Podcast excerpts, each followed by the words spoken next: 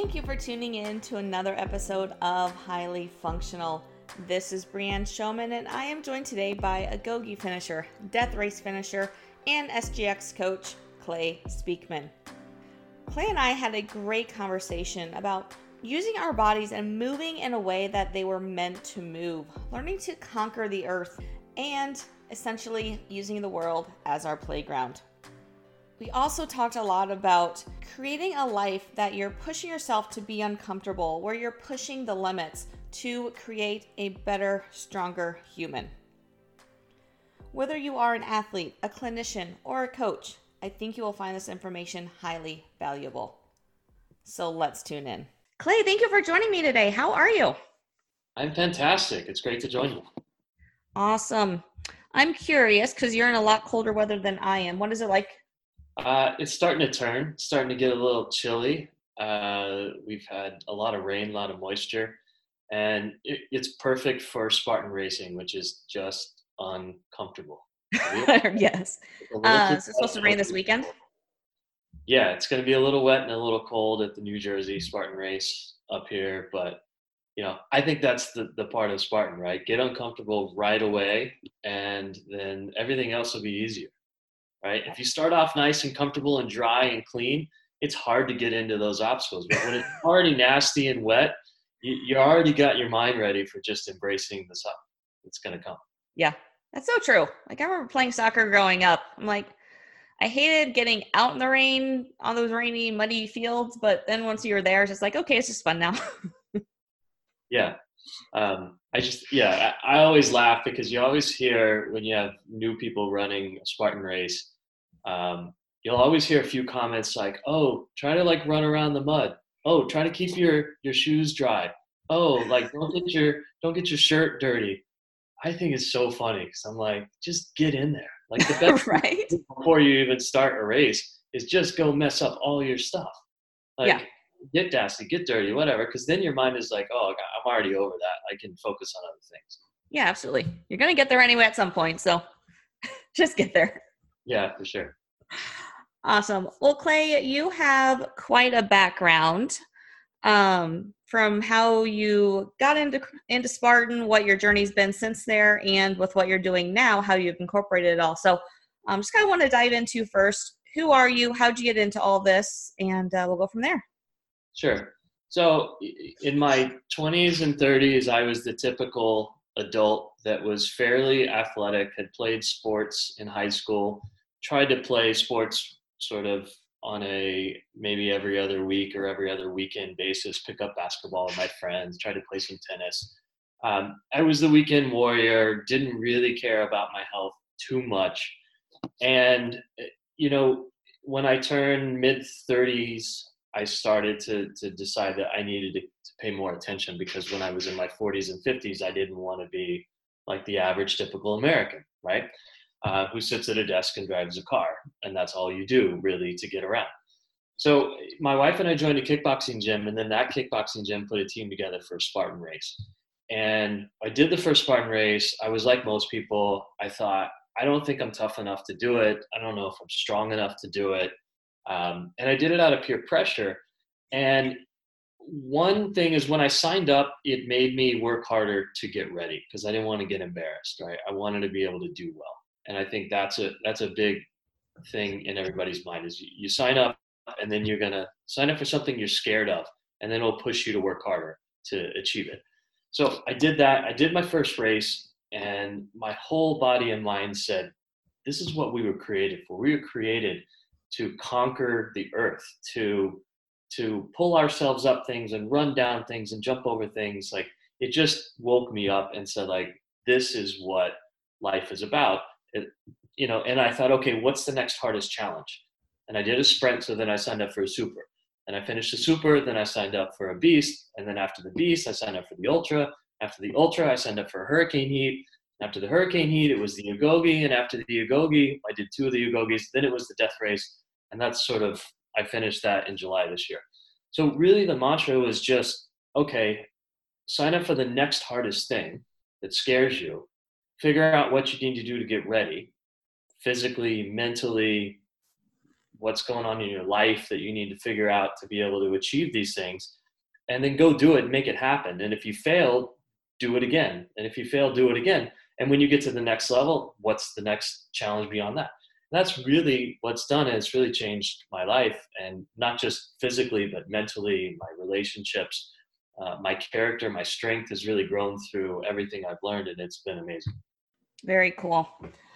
Let's just briefly touch on since a lot a lot of people know of Agoge but don't, don't aren't really too familiar with what it is. So what specifically is that race? How is it different than than the other normal spartan races Sure. So the Agoge is actually going on right now in Greece. Uh, there's one that's about halfway through, and I think it's the 11th or 12th Agoge.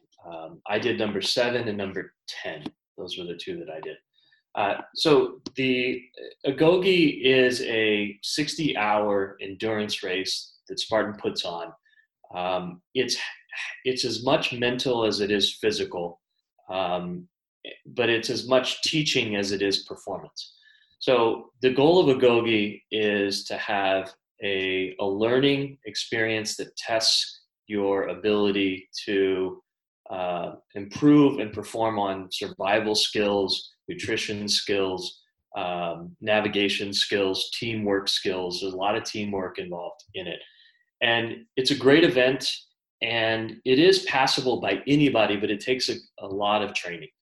So as a prerequisite to an agoge, you should probably do hurricane heat. A 12-hour hurricane heat is the ideal way to get ready for an agoge.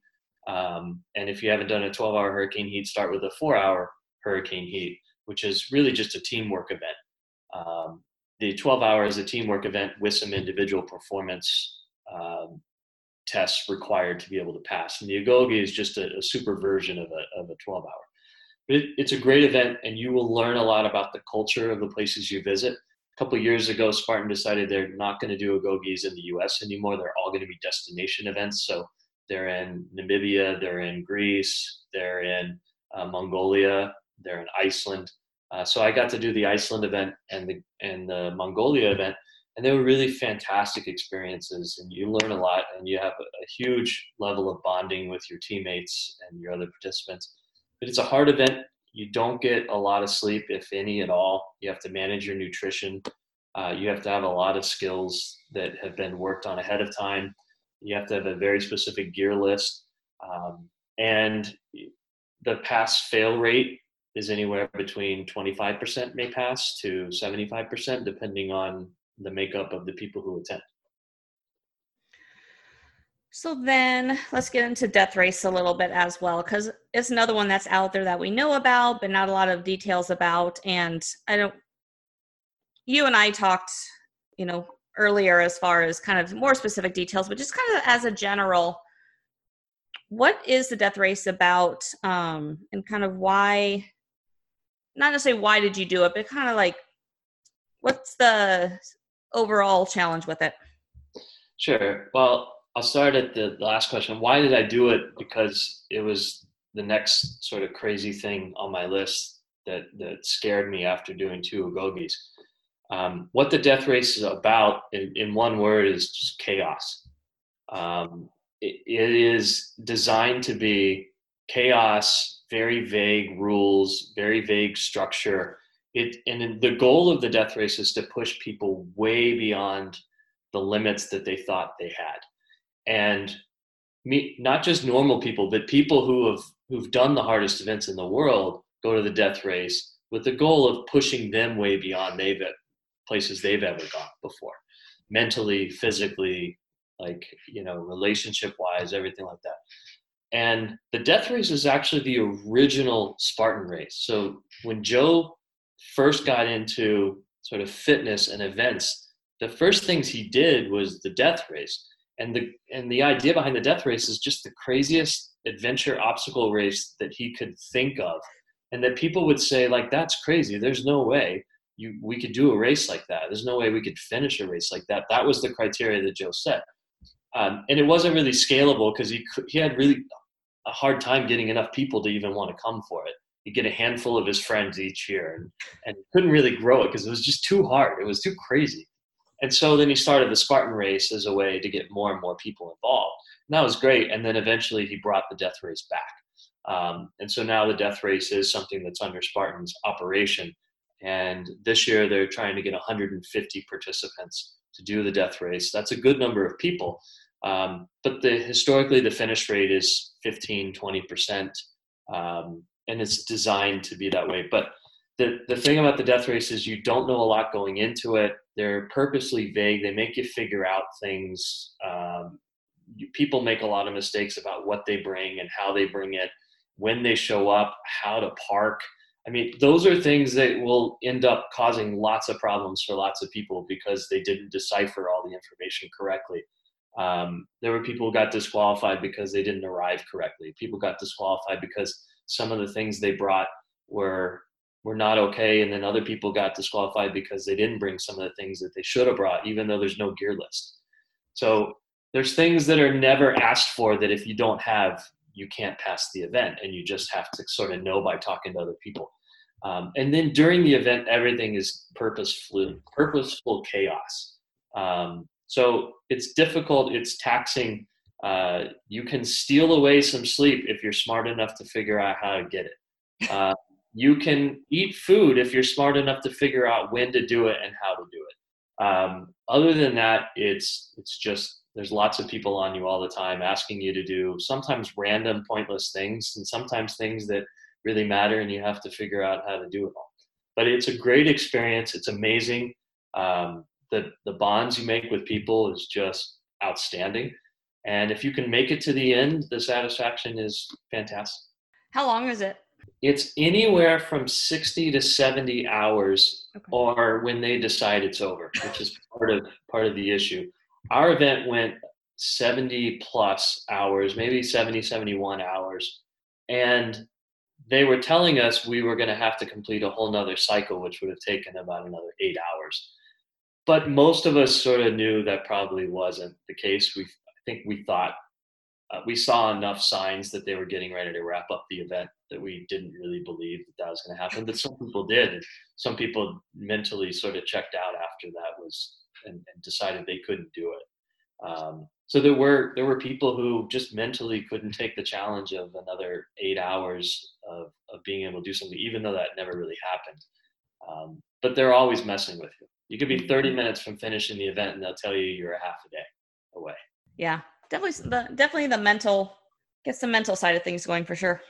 Yeah lots of puzzles lots of riddles lots of challenges run up and down this hill 12 times and then you know see what happens and go in the pond, go in the pond and clean out all the dead trees and all the twigs that are in this ice cold pond and then clean up this wood pile and then you know go into this field and and cut every piece of grass with a pair of scissors until it's you know looks beautiful it, there's there's just crazy stuff and it's chaos but it's a really fantastic event for somebody who's looking for the absolute limit of where you are. Yeah. Some people last 10 12 hours and they get an enormous amount out of the event because they find where their limit is. They find a new limit that goes way beyond what they thought they could handle before. And you would think okay somebody who goes and lasts 24 hours and gets disqualified would be upset or would feel bad or would be sort of disappointed, but it's actually the opposite. People get disqualified and they find where their new limits are and they find new frontiers that they had never been able to get to before. And that's the point of the event. Yeah.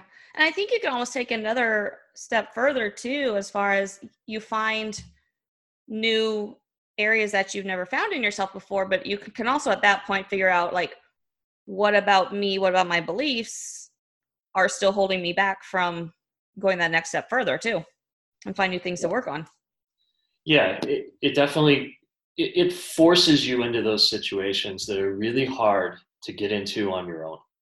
Um, most of us live in live lives that are pretty convenient. We've set up our lives in ways that we're comfortable with. We do things that we're mostly comfortable with that we know how to do and an event like the death race and even the agoge and even just spartan races for people who've not gotten into it just forces you into uncomfortable situations where you have to react and you have to adapt and you have to grow you have to be uncomfortable and i always say to my students is the comfort is the enemy of progress.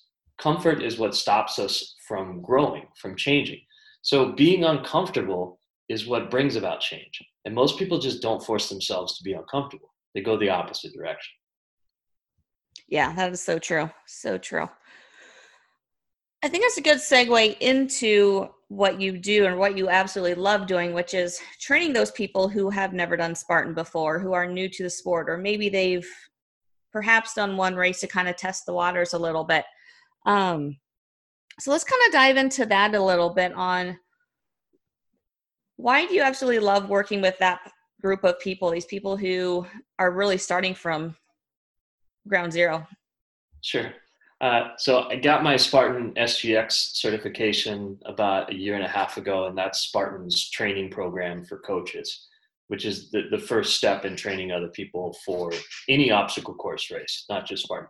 Um, but you know, just like I transformed my physical and mental sort of growth through obstacle course racing, um, I believe in the mission that Spartan is driving to, which is you know ripping people off the couch and making them uncomfortable. Um, I think that that's much more than just getting people active. I think it's changing people's lives by getting people in an uncomfortable situation. And you know, I want to do my part to help people who are unsure about could I do a Spartan race? I don't know how to climb a wall. I've never climbed a rope before. Uh, there's no way I could just sign up and do those things. So, you know, there are thousands of CrossFit gyms, there's thousands of cycle gyms, there's thousands of running clubs, but there's not a lot of obstacle course gyms or obstacle course training programs um, that are available to most people. And last year, almost 8 million people in the US did an obstacle course race. And that is a phenomenal number because it's almost twice as many as did it four years ago. So in 2018 was the first year that more people did obstacle course races than half marathons and marathons, uh, which has long been the amateur sport that had the most amount of people. So less people are running and more people are getting into obstacle course racing, but there's not enough gyms and training programs uh, that have come up and helped those people. So that's become a passion of mine is to take the experience that I've gone through the last couple years and the benefits of that, help other people uh, feel more confident that I can sign up and do a race. And once I do a race, I can train and get better. Um, there's just no substitute for how to climb walls. You have to climb walls. How do you climb a rope? You have to climb a rope. Um, how do you pick up a bucket and go up and down hills? Well, pick up a bucket in a gym and go up the stairs. Um, those are things that just require practice and they build confidence. So we have people come to our program and they look at the wall and they say, I can't do that. Um, they don't know if they can do it, they just think they can't do it after one or two classes, they're going over the wall like it's nothing. Um, it's about technique, but it's also a lot about confidence. People just don't think they can do things. And you have to show them and help them, encourage them. And then other people in the class will help and encourage them. And then they feel good about doing it. And then they want to move on to the next hardest thing. And that's really what the class is all about. Yeah, the confidence factor is such a huge thing, especially when we're getting into anything new, essentially, not not just um, Spartan racing or OCR obstacle course racing is just having that confidence to do something new and be okay, you know, with that learning curve and not knowing how to do it right away. Yeah, the mission of our program is to make people stronger by overcoming obstacles. That's not just making them physically stronger, it's every part stronger and the obstacles are not just the physical obstacles they're any obstacle right? We have we have discussions among our clients about obstacles at work obstacles in their their family life with relationships. We had somebody who just said uh, hey i'm trying to be more uncomfortable in my work life so i volunteered at a staff meeting for a project that i never would have volunteered before. Now i'm taking a role in that project and it's really uncomfortable for me to do but it's a really good thing for me to do and so we talk about that's the power of being uncomfortable. That's the power of obstacles is if you don't challenge the obstacles, you can't overcome them. And so you have to be uncomfortable to challenge an obstacle and you have to, to challenge it to overcome it. whether it's in work, life, friends, family, or on a race course. It's really cool to hear that story because I've talked a lot with people about, you know, how these obstacles are the metaphor for obstacles in life and all of that, but to actually hear a real story of a newer athlete even recognizing that and taking that on full force is really cool. Yeah, listen, 99% of obstacle course racers are not racing for prize money. What we're racing for is confidence and betterment and strength and character and relationships. I mean, those are the things that we're racing for, and health and longevity. Um, we're not going to be placing on podiums. We're going to be bettering our lives, and that's what obstacle course racing is doing for people. Now, you can do that if your passion is rowing, if your passion is cycling, if your passion is triathlons or running marathons. That's great. Those people should do those things, but a growing number of people um, are doing obstacle course racing, and this is the best thing about it is the change that it brings. Definitely.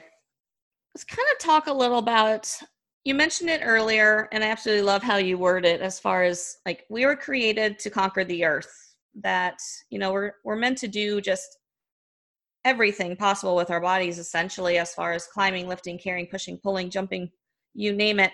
Um how do you obviously you're training obstacles, but kind of how do you incorporate that concept into what you do with your athletes?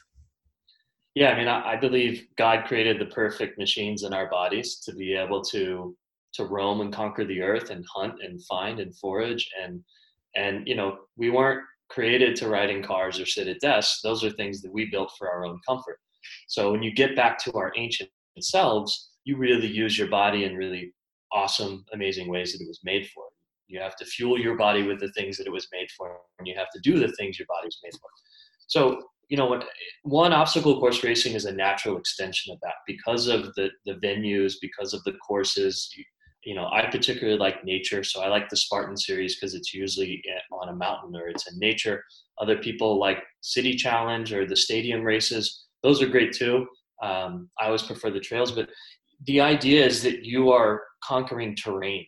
You are traversing the earth and you are going up and down obstacles, you know, using your natural uh, machine of your body. So when we're training athletes, it's number one, it's diversity, right? You're not going to get good at doing things by just doing a thousand, you know, sit-ups. Which, by the way, you shouldn't do sit-ups anymore. That's not. Just waiting for that. yeah, yeah, yeah. But you know, doing a thousand push-ups is not going to make you, you know, better at at everything you need to do. So you need diversity. You know, and I think obstacle course racing is great because instead of biking for 25 miles, you're running a quarter mile and then you're climbing a wall, then you're then you're jogging another half mile and then you're climbing a rope, then you're hiking uh, a hill and then you're picking up a sandbag and then you're running down another hill and then you're going in water and then you know so on and so on. The diversity is really allowing your body to use all the different things that it was made for without overtaxing any specific thing. So that's what we talk about in training is training is all about diversity. Go run a hill and then go lift weights and then go do planks and then carry heavy things up and down hills and then go do you know box jumps and then climb walls and climb ropes and it, it makes it a lot of fun because you don't burn out any particular set of things at any given time and that's that's training for us. So anytime you can lift things, pull things, jump, run, you know, hurdle, those are all things that work great for obstacle course racing. And if you don't have a gym near you, you can do all those things on your living room floor. You can make up things to pick up and carry. You can make up things to hold your body weight. You can always you can do a plank anywhere. So people don't need an obstacle course gym or program to get good at obstacle course racing. It just helps when you practice uh, on the specific things. But you can get strong by doing anything. You just need body weight. That's all you need in most cases. And you can always find heavy things around you to pick up and carry up and down hills. That is so true. Yeah. As you were talking, this whole concept of the world as your playground came popped into my head. Yeah. Yeah, absolutely. So, yeah, I think that, you know, roads were meant for cars and trails were meant for people to run. Um, you know, I think mountains were meant to explore. So if I'm running on a road, I'm looking for the nearest trail I can find or the nearest mountain I can go on, and I want to get off that road as, as soon as possible. I'd rather be, you know, playing playing with the earth. Um, and I also think that there's a there's a strong mental connection uh, between us when we do that.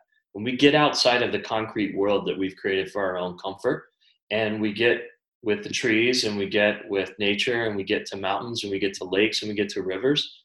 Um, mentally, I think it it is it strengthens our ability to understand our world, our universe, and the beauty of it. And I think there's a huge mental upside from doing that just getting out of the concrete jungles that we've created and getting off the couch and getting out of watching TV. Now, I sit on my couch. I got a great couch. I love some TV shows, and my wife and I watch them all the time. There's nothing wrong with that. But if you don't have enough balance in getting out of that, then you're gonna have issues with the singularity of just being too comfortable.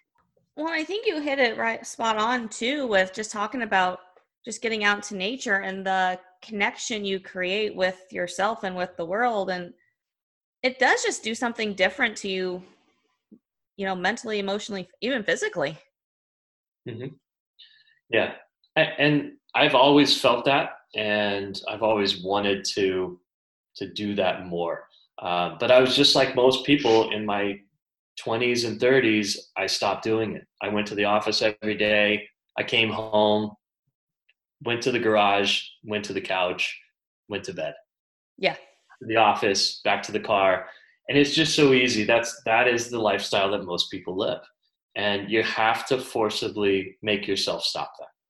Yeah. It's a world created for our comfort. And if you just go along with it, you're gonna wake up one day in your in your late forties, early fifties, like most adults do, and realize I'm not healthy at all. Yeah. I even started recently if I don't have, you know, a time to just get out to the trails and get out there somewhere away from Phoenix area, it's like there's a couple parks nearby that just have some nice little ponds, and I'm like, I'll just go sit by the pond and watch the ducks and just kind of chill. And even though it's in the middle of the city, it still like gets me out. Yeah, the smallest thing you can do if you can't even leave your house or your office is sit on the floor I tell you this all the time.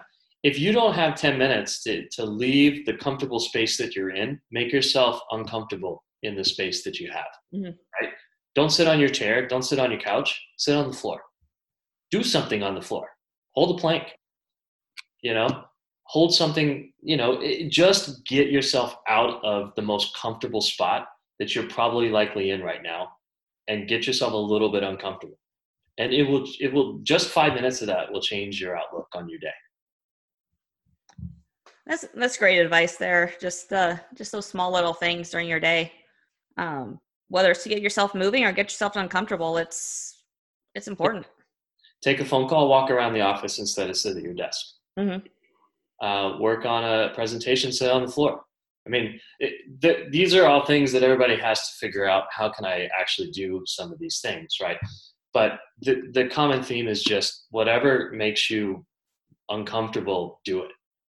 Yeah. Like, you're to find little things become medium sized things and medium things become major things whether they're good or they're bad you know? So being uncomfortable take a little step it will become a, a medium step and that medium step become a large step and all of a sudden you'll be really comfortable being uncomfortable and you're going to unlock all kinds of new things by doing that. Yeah it's pretty phenomenal I, is the word I want to use as far as when you do start letting yourself become uncomfortable, you realize just how many more things in life you can push yourself through.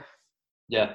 We have a our slogan, our sort of Facebook group, sort of the mantra that we use for our class, and I learned it from other people. I can't take credit for it. Um, and that slogan is embrace the suck, mm-hmm. uh, which is a fun way of saying just the, the, the more uncomfortable it is, the more we should embrace it, right? So when you start your day and you start your mindset with embrace the suck, what you find is you stop complaining about anything really. Because the worse something is, the more you just embrace it and okay, this is just an obstacle, right? I'm not going to run away from it. I'm going to challenge it. I'm going to overcome it. And the more something sucks, the more I'm going to embrace it. Yeah. It's I use that phrase a lot. Same thing as far as whether it's my training or just life stuff in general. And yeah, it's so true. Just just notice it, feel it, and dig in and keep going. Yeah, absolutely. I love it. You kind of touched on it a little bit. Um, the whole factor of mixing things up, changing up what we're doing, so we're not essentially overdoing it. So we're not working the same muscle groups, the same issues all the time. Um, from the coaching side of things, from the athlete side of things, like why is it important to change things up and not use those same muscle groups and these same patterns all the time? Um, so you see this trend today uh, where kids as athletes, youth sports, if you're good at baseball when you're seven or eight or nine, um, and you're good enough to make like the A team, that kid will play baseball year round every year until they're in their college years, right? If they're good enough and if they're in their majors. So they will basically stop doing every other sport and just stick to one sport, right? And same thing with soccer, same things with everything like that. And that's the trend. There's a lot of research now that says that is the worst thing you can possibly do because the amount of, of same, same, same reps same same muscle movements over and over and over day to day to day to day is creating injuries at a far faster pace now than 10 20 years ago. With the same athletes even if you go to the pro athletes and you look at the the muscle injuries and the body injuries for professional sports players now it's a much higher rate than it used to do it used to be. Now you could say people are faster people are stronger things like that. That's part of it. There's more injuries because there's higher impact. But there actually is a lot of research says, well, they're just more overworked than they ever were before. Um, it used to be a kid was good at baseball, they would also play soccer, they'd play basketball, they'd play football, they'd play a bunch of different sports. And then when they went maybe to college, they might focus on one sport. Maybe even in college, they'd play three or four sports. And then by the time they got to professional athletes, they'd play just one sport. And now it starts when they're eight years old, right? So we're not all pro athletes, but the same science applies. If you're doing just lifting, or if you're doing just strength training, and you're not working cardio muscles, and you're not working uh, tenacity on your ankles, and you're not working on you know different body movements, then you're going to just overwork the same muscles, and your results are going to diminish. You're going to have to work two or three times harder to get progressive results if you keep working the same muscles the same way. And so you're just you're likely to overtrain or you're likely to stop progress altogether. Mm-hmm. But if you train one group, move to the next group, move to the next group, move to the next group, do different things. Mentally, it helps because you don't feel like you're doing the same thing the whole time. But the body actually will cycle through getting better and recovering and getting better and recovering. So by the time you do this similar motion, it might be five or six days since you've done that before. Now you've been able to fully recover that group while working other groups in between. So it ultimately it's more progress and it's less injury. Very cool. Um yeah, that's I like the explanation and even you taking it back to to the kids growing up in sports because it's a conversation I have a lot with people that yeah, this this isolation or of movement from that young age is causes so many issues. Yeah, and it's not as fun. Like you, yeah, ask any like seven year old kid, like, what do you want to do? They want to do a bunch of things. They don't want to do just one thing, right? It's the parents who make these yeah. decisions, not the kids. So now you go into adults. Well, adults don't want to do one thing either. Like whether we realize it or not, we like to do different things all the time. That's more fun, just like when we were kids. But people will say, well, I'm just going to do spin class, or I'm just going to do Pilates, because it's the most they think that it's the only thing they can do and they think it's the biggest commitment that they can challenge that they can take so they just do it and they sign up for that one thing and they do it four or five times a week. And at first it's good but then it plateaus and people get stuck and then they don't see the progress and so they either overtrain or they quit. Mm-hmm. and that's anybody who's joined a gym has a similar story right? The key is decide to get active. Don't decide to join a gym. You might join a gym as part of getting active and healthy, but decide to do a bunch of different things that are all going to make you happy and stronger. And if you do join a join a gym, try to do all the different things that they offer on a cycle basis so you're not just doing one thing. Yeah. When I lived in Minnesota, you know, it got cold enough that there was times it just wasn't safe to get out and run. And so it was actually really good for me though, because then during the winter I'd play racquetball, I'd swim laps, I do kind of mix it up. And then when it got back to summer again, I'd be out running more. And it was a really good way for me to not to get stuck in one one mode of activity. Yeah. I did a strong Zumba class the other day, and like I'm not good at that at all. Um, I don't look good doing the class. Um, it's hard for me, but it, I did it because that's the idea. Because it was hard. Yeah, uh, it was different, and it was a different mentality. Is a different movement set, different muscle set, and you really feel the muscles that you don't normally use when you try something new. You know, you could be the greatest racquetball player and you could be lightning quick, and but then you try something like CrossFit and you realize, wow, I got a lot of stuff that I don't work out much. And yeah. you're gonna feel it when you start, and that's the point. Those muscles are gonna go, oh, like we we have to engage now. Well, we're gonna be really sore when you're done. Well, the idea is keep revisiting those muscles, you know, once a week, and then they're gonna get stronger. Now you're gonna be better overall. Yeah. Absolutely. Also the heart you know pe- people will do exercises but they won't work the heart the heart needs to max out 90% about twice a week to keep getting better at what it does right so people will do like low intensity workouts all the time go on a an hour long jog three times a week that's good for some things but it's not really working out your heart right? You have to do a 90 second sprint or a 60 second sprint and get yourself to 90% plus for your heart to basically lift weights so that your heart gets stronger. Um, otherwise, you're just going to be sort of working out other things, but you're not going to get the benefit of that. So, like what you do in variance is important because you may never max out your heart rate when you go on a jog, but if you play racquetball with your friend, you might get to 90%, and that's what your heart needs. I'm glad you pointed that out because it's not something that's brought up real often when talking with coaches is not just mixing up movements, but mixing up that heart rate change as well. Yeah. And you only need it about twice a week and you only need it for about 15 seconds. Um, and that's what you need to people say, well, what can I do better to be a better endurance athlete or a better sprinter or things like that? Half the equation is your heart how much oxygen can you bring in and how much blood flow can you pump on every millisecond when you are pushing your body as hard as you can. That's what stops most people. They can't get enough oxygen in, they can't push enough blood out. Yeah. Well, the only way to do that is to do push-ups for your heart. And push-ups for your heart is is getting 85, 90% max a couple times a week, and that's what you need to do. And so, joking but not joking, if you're stuck at home and can't leave, just do 20 burpees as fast as you can and burpees is a great your heart rate. Burpees is the is is one of the best exercises you can do because it works every part of your body. And if you do them fast enough you know then yeah you're going to get a, a peak heart rate out of it and it's going to be great. Absolutely. Yeah. All right to kind of close things out a little bit um tell us about where you coach tell us about how people can find you if they want to reach out to you um all that fun stuff.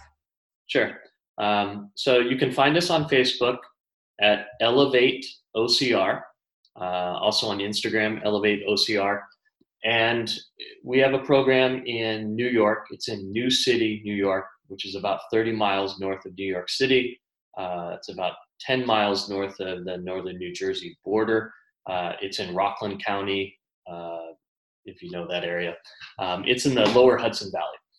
So we have an obstacle course program. We run it at the UFC gym in New City, New York, which is about a 20,000 square foot gym with a large turf area. Uh, we have walls, we have ropes, we have sandbags, we have buckets, we have hoists, we have spear throw, we have monkey bars, we have rings. Um, so a lot of the obstacles that you would only see on obstacle course races, we have there so people can get comfortable and confident with it. Uh, so people want to check it out. If you're not even in the area at all, at least come check out the Facebook page. See the types of workouts that we do. Uh, we post videos almost on a daily basis, and you can try some of them in your your gym if you have the stuff, um, or you can try rigging it up. Like make your own obstacle course out of your own gym or out of your own home. Uh, message me if you want some ideas. Uh, I'd be happy to help anybody. You do some pretty cool stuff on there. I've been following it and just kind of checking out some things that you do, and it's a lot of fun what you're what you're creating over there. We try to make it a little crazy and a little scary each time people show up. That's As you should. the idea. We want them to go, oh no, just a little bit, so that they're a little bit scared of what the course we're going to set up that day is. But that's the challenge for them to overcome, and it's great. Very cool. Well, Clay, thank you so much for your time today. Really appreciate you um, getting on here and talking with me. Yeah, I'd love it. So uh, keep up the good work. I love what you're doing. And uh, I look forward to seeing uh, your future podcasts and interviews. Awesome. Thank you. Great. Thanks. And that concludes this week's episode of Highly Functional. If you enjoyed it and found the information helpful, I invite you to head over to Facebook and join my group Obstacle Course Racing Athlete Health and Performance, where you can both join your OCR tribe as well as find very helpful, useful information on how to become a more dominant racer, a more resilient racer, and truly race at your peak performance. And until next time, let's go out and be highly functional.